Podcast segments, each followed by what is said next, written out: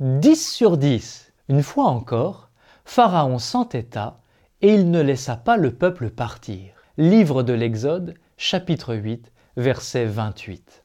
Il en tient une sacrée couche, Pharaon. Plusieurs même, si l'on en croit le livre de l'Exode.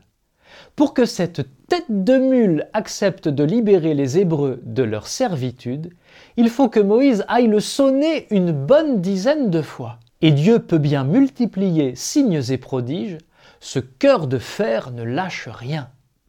De là, les dix plaies dont son pays aurait fait l'économie s'il ne s'était pas montré si coriace. Dans le genre buté, le roi d'Égypte bat tous les records, 10 sur 10. Vraiment? Qui est-ce qui va passer son temps à pleurnicher d'avoir été arraché à la mort au bord de la mer Rouge? D'avoir été conduit au désert pour y entrer dans l'intimité du Dieu vivant.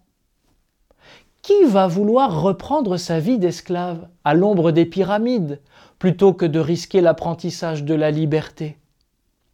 Qui va rejeter les dix paroles offertes comme des boussoles de vie et finalement refuser d'entrer en terre promise?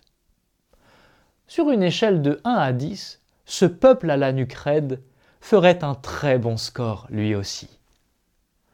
J'ai bien peur d'avoir un méchant air de famille avec tous ces champions de la mauvaise foi. Nos résistances à l'amitié de Dieu, nos infidélités, nos égoïsmes, la Bible les révèle à longueur de page, sous toutes leurs coutures. Et s'il nous arrive enfin de fendre l'armure, voilà qu'une autre cuirasse apparaît. Décidément, nos obstinations ont la tête dure. Ne t'en fais pas, nous souffle la parole. Mon amour est plus têtu que toi.